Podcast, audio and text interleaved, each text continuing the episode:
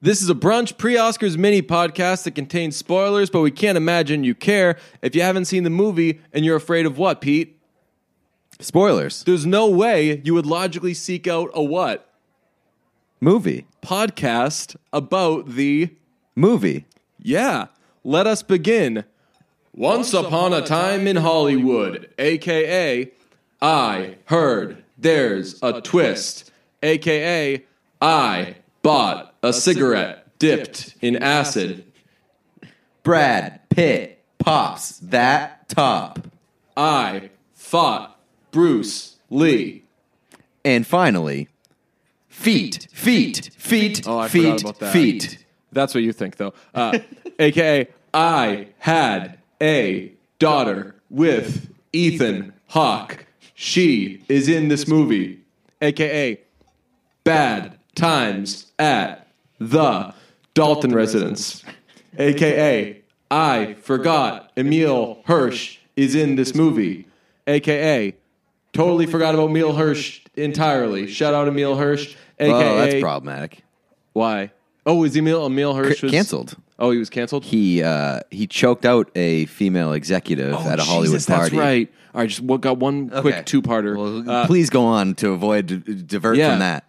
I heard an insufficient number of lines from Margot Robbie and asked Quentin Tarantino about it, aka he rejected my hypothesis. Once Upon a Time in Hollywood is Quentin Tarantino's love letter to late 1960s Hollywood. Everything's a love letter now, by the way. Yeah. I didn't I I didn't think that when I jotted that down. Everything now is a love letter. Beyonce's Did you did you come up with that yourself though?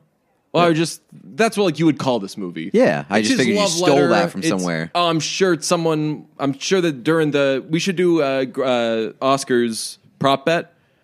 Will Once Upon a Time in Hollywood or Be called will a a love movie letter? be referred to as a love letter? I would Minus- take those. The, I mean, it would be significant odds. Uh, Oscar odds are always significant, so this would be like minus four thousand. yeah, yes, for yes, yeah.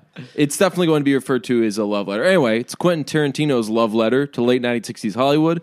It follows fictional actor Rick Dalton struggling to stay relevant and is set in the final days, weeks, months of Sharon Tate's life. Dalton's stunt double, Cliff Booth, a rough around the edges Yank, serves as Dalton's driver and borderline caretaker because Rick is a big old puddle. That is true. That's I think It's a pretty. it's a- I have Oh. one one factual error in the uh, that synopsis, that he's but literally not I a heard, puddle. I heard there's a twist. Ooh, there you go. Well, if you're afraid of spoilers, can't imagine you'd logically seek out a podcast talking about it. Uh, anyway, this is a love letter. I think what I'm trying. Oh, by the way, I miss I misspoke. This is Quentin Tarantino's love letter to late 1990s. Oh yes, yes, that's correct. Yeah, Ju- So- uh, and not to be mistaken with uh, Ford versus Ferrari, which is about the That's a love letter to 1996. 1996 Le Le Mans. Mans. So, uh, once upon a time in Hollywood, they're just going to Tower Records, uh, Just a lot of like going throughout your root- day. rooting for going to Tower Records, uh, rooting for the Lakers. what else do you do in the '90s? Just like catch up on the, the hip Watching hop the- feuds, lot the of- East Coast, West Yup. Coast hip hop feuds. a lot of TRL Mm-hmm. on three hours after everybody. Oh, you're right. Yeah, that's right. Going to tapings of uh, the, the, the Tonight Show was in California back then, I think. Uh, how All about those how shows about like were- the Price is Right? Price Go- is Right, going big to time. Price uh, is Right tapings. big time tapings in in uh, Sharon in Tate goes- California. but she never gets called to come on down. Ooh, Yeah. Why do you think that is? Quentin Tarantino hates Margot Robbie. That's true. Can't let her get any lines in. so, in all seriousness, this movie falls into the category of the classics that came from this year. I think that I really, really loved this movie when I first saw it. And as, you? As I, I, I did. I remember thinking Okay. it was like I don't know if I would say really, really loved. it. I thought it was. I loved it. I thought it was really good. And I remember it was. I thought it was one of the the better movies at that point. But I was like, as more stuff comes out, maybe it'll get knocked down. So as more things came out, and we we saw really, really good movies. I just naturally kind of put it in the five to six ish range for me of the best pick noms. Having rewatched it and having rewatched a bunch of the best pick noms now, I'll tell you what, I've got this as high as we're not going to reveal our. When are we going to reveal our final rankings? The the for the week's podcast. You think? Yeah, this week. Yeah. Okay. Um, I've got it as high as number two. Wow, No worse than number four. I mean, that, I think Two to four is like a, Yeah, I think sweet spot. I think it would probably end up in there for me, but I I, I don't know if I'm gonna. Go, I, I'm definitely not gonna go two. I know my one-two punch. You know you're number two. So you are your one two Parasite and 1917. right. My one is locked in Parasite, and then my two through four, 1917, Little Women, um, and Once Upon a Time in Hollywood. And every five seconds, I'm shuffling them.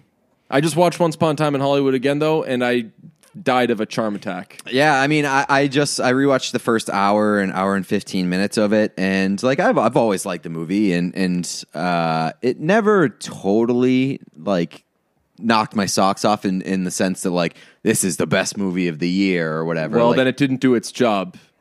why? This movie's all about No socks.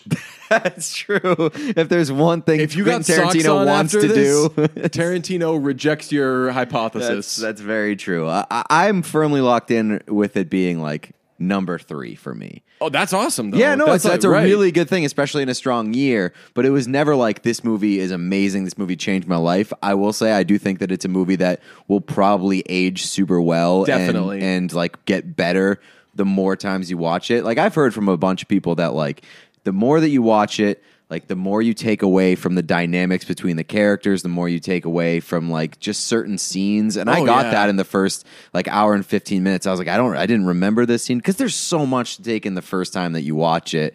And, uh, like my rewatch uh, as far as it's going now, like I'm really enjoying it. dude. Wait until you get to the final. The final act of this movie Obviously, yeah. has some of the best scenes and lines of the entire year. Cliff sitting with the dog as he's deciding out loud whether or not to smoke the acid dipped cigarette is like I was sweating. He was I I tell you what, no socks, no pants. I had nothing going on watching that. And then the very next scene is when Rick hears the muffler of the Manson family hmm. and he goes out to yell at them. But when he goes out to yell at them, he grabs he's making margaritas. He grabs As he does throughout this entire Yes. fucking movie. Yeah, I just love the voiceover there though. A uh, at roughly like 9:30 p.m., a completely drunk Rick Dalton began making frozen margaritas. But as he he's gonna go yell at them, go go outside to yell at them.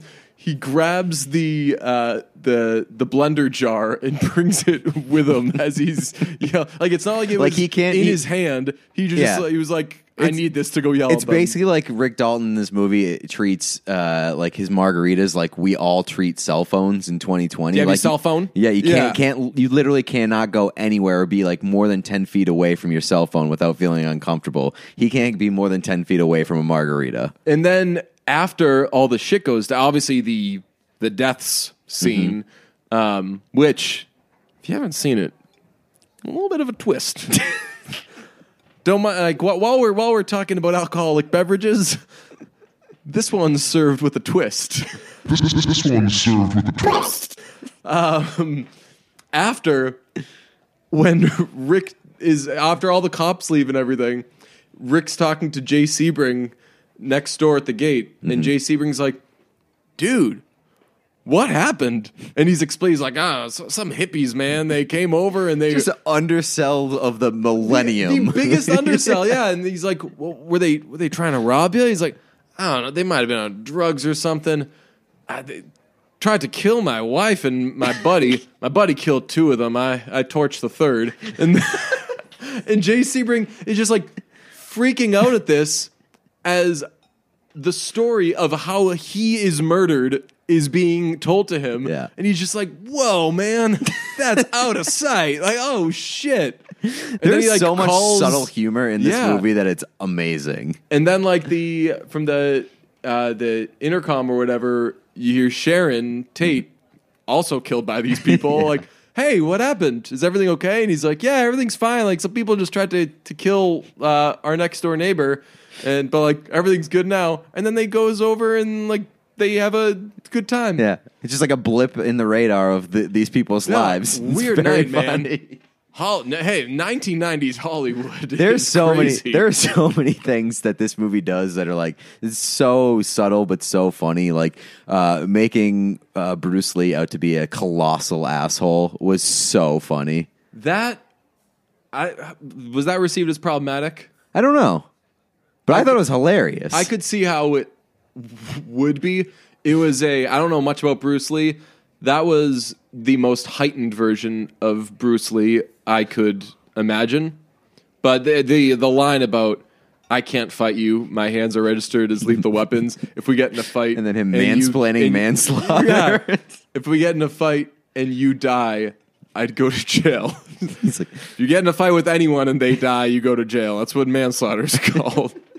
it was so good. Terrific. Uh, all the performances are awesome. Leo's really good.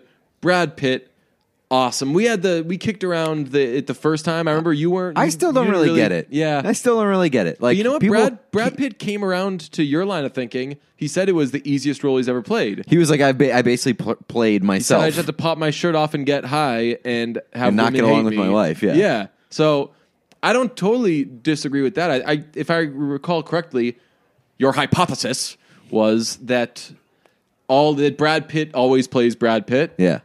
And I guess I haven't seen enough movies in my time to know whether or not that's the case. I do know he was made to play that this Oh, role. 100%. No one was going to. That was knock that role this- was written for Brad Pitt. I Right. guarantee it. But like, I- I mean, I, that's not to say that Brad Pitt didn't do a good job in this role. Like, I didn't watch the movie being like, "That's Brad Pitt." Right. I, I I was like legitimately s- seeing him as uh, Cliff yeah. Booth, but. Like I don't I, I guess I just didn't understand like what everybody else saw and like the subtle things that made people go crazy over this performance. You mentioned that I, I also liked it way more on the second watch. Like I said, really liked it the first watch. Second watch, I was like, okay, this is a this is a classic.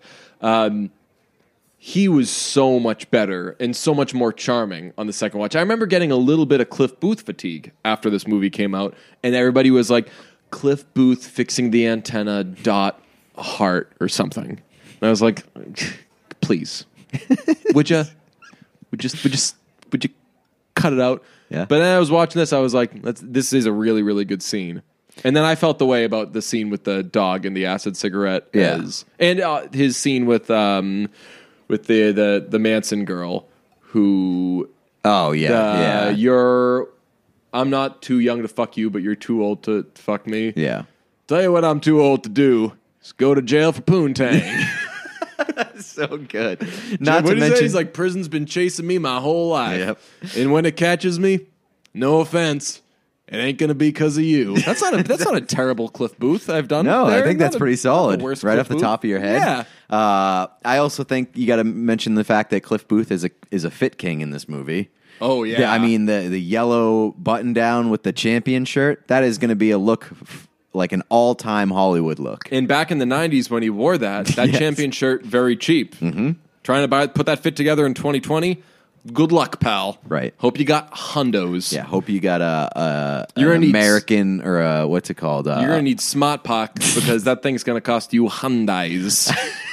Jesus Christ! Uh, I hope you got a uh, Urban Outfitters gift card because that will cost you ninety five dollars. Have we discussed that there still is a cheap champion that exists? It's all the same company, but like you can find a shitty five dollar t shirt that has like the C, or you can get bad sweatpants that has the champion logo on it. But if you want a shirt that says champion across it, eight hundred dollars. Yeah, it's ridiculous. It's so expensive. Uh, the the performances throughout this movie, though, awesome. Mentioned Leo, mentioned Brad Pitt. Margot Robbie had a very important role, but I mm-hmm. think a very difficult role because so much of this, Well, Cliff Booth you and Rick Dalton are made up. you see, What's that? she doesn't talk very much, so bad job? Then I guess I guess she's a bad actress. exactly. You I can't- wish Margot Robbie screamed at that I asshole. know. Well, I don't. lu- I'm not. I don't mean to call that person an asshole, but that was a that was a real luckily for asshole her, question. Quentin Tarantino was was ready. Oh, you know, he was ready to be like, hey, before anyone starts thinking anyone's an asshole, right here. I do love that that uh, that the question was for Margot Robbie about not being able to talk, and Quentin Tarantino's response was cutting her off and not allowing her to talk. If memory serves, it was to both of them. Was it? Okay. Yeah. It, but he, as she was asking it, he was Steaming. staring daggers at Yeah. her. Quentin, you have put Margot Robbie, a, a very talented actress, um, actor, in your film. She was in the Leonardo with Leonardo in Wolf of Wall Street. I Tonya. This is a you know person with a great deal of acting talent, and yet you haven't really given her many lines in the movie. And I wondered. I guess that was a deliberate choice on your part, and I just wanted to know why that was that we don't hear her actually speaking very much. And uh, Margot, I wanted you to also comment about being in the film in this part. Well, I just reject your hypotheses. I um, like I said, like I said earlier, I, I I always look to the character and what the character is supposed to serve to the story. Um, I I think the moments that I got on screen gave an opportunity to honor Sharon and the lightness. I don't think it was intended to delve deeper than, like Brad also mentioned, I think the tragedy ultimately was the loss of innocence and to really show those wonderful sides of her, I think could be adequately done without speaking. Um, I did feel like I got a lot of time to explore the character, even without dialogue specifically, which is an interesting thing because I often do look to the interaction with other characters to inform me on the character. Um, rarely do I get an opportunity to spend so much time on my own as a character, going through a day to day existence. That was actually an interesting thing for me to do as an actor. I actually really appreciated the exercise and uh, felt that I could deliver what I wanted to on screen. I mean, just the suggestion that you can't that somebody can't have an important role without like having uh, X number of lines or like Right. X number of lines more than another character. And I don't begrudge somebody for noticing, for not necessarily being on the lookout, but noticing it more with, hey, this movie stars three A-listers. Uh, Two of them are male. as one of fate them's a would female. have it, Yeah. the woman had the fewest lines. Yeah. Like I under, I understand seeing that and taking taking and having that takeaway. Mm-hmm. But I mean, ultimately, uh, th- and this ties back into it.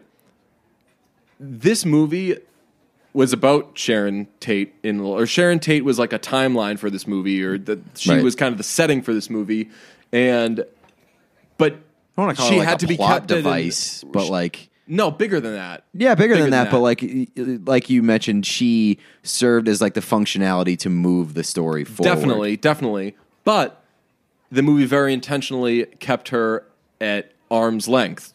Right. So making Sharon Tate interesting and making her matter to this story, I think is actually a way bigger challenge than people might people could look at this and say, well, Margot Robbie didn't have a lot of lines, so she just had this this little jerk off part. And I think to the contrary, it would have been it's hard to make people invested in a character that doesn't have a lot of lines and that's really only being sort of shown from a distance but whether it's when she goes to the movies whether it's uh, i mean that's just also just charm city Yeah. when she's uh, pregnant and at dinner like you're into all of her scenes Also, I, I do think that it, it serves as a like a, a, to pique your interest, especially on first watch, because you know like what the the story is. You know like Sharon's Sharon Tate's story and how that ends. And as you're going through the movie on first watch, at least I was, I was like, where is this going? Like what what's going what's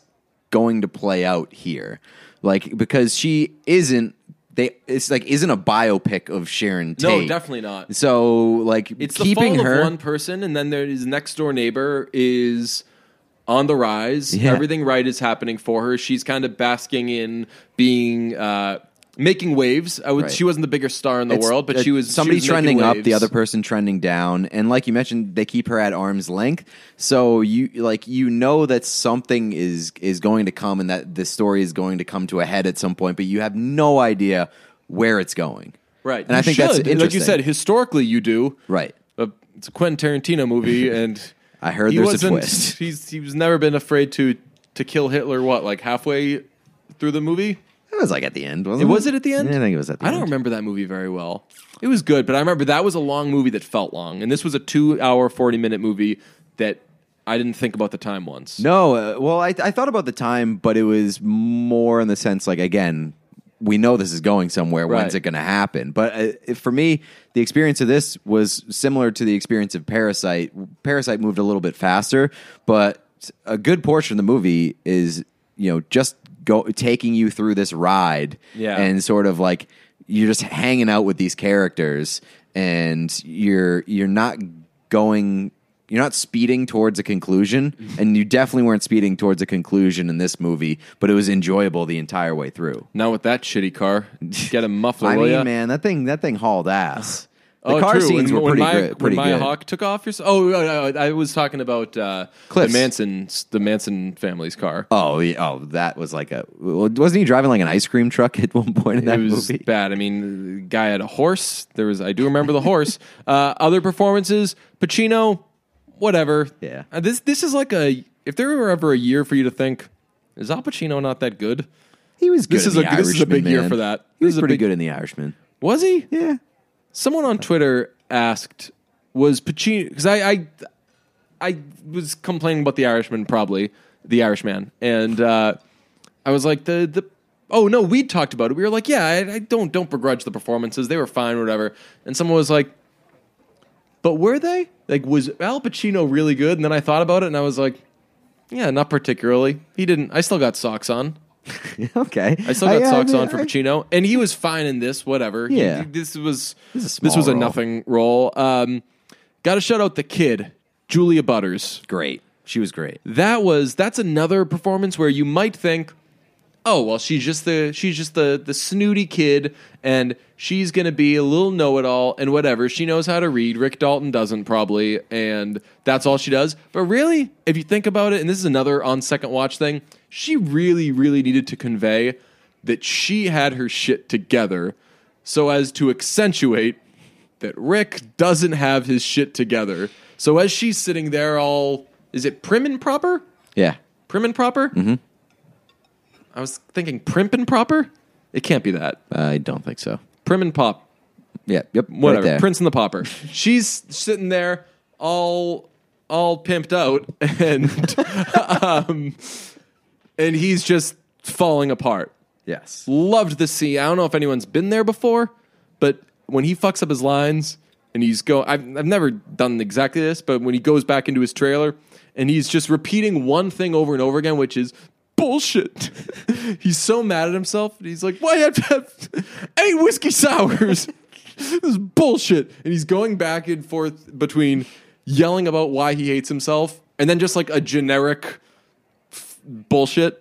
Love it. I mean that that scene is like the the one that stood out to me, other than the big twist Yeah. in this movie. I mean, the Get tra- your laugh together. the trailer scene is fucking unbelievable. Uh, but I also like I I forgot how good Leo played a hungover person in this movie because the scenes where where Rick is hungover and especially the one right before he meets the little girl where he's like in the makeup trailer and he's just like really trying to to get his life together after like a night of margaritas and he's Oh, yeah. dunking his face in the ice bowl and like he's got like this gl- entire glazed look on his face as Oh, he's yeah. being explained the character uh, and then like just when he's This sitting next to the girl Leo porn. This movie, yeah it is he he gains also this is the movie. big time loogie porn really? yeah it's like a lot of like him trying to clear the phlegm out of his throat and spitting on the ground and crazy like about that. but it's like part of being hungover you're just a disgusting mess and he does a great job of playing a disgusting mess in the first half of this movie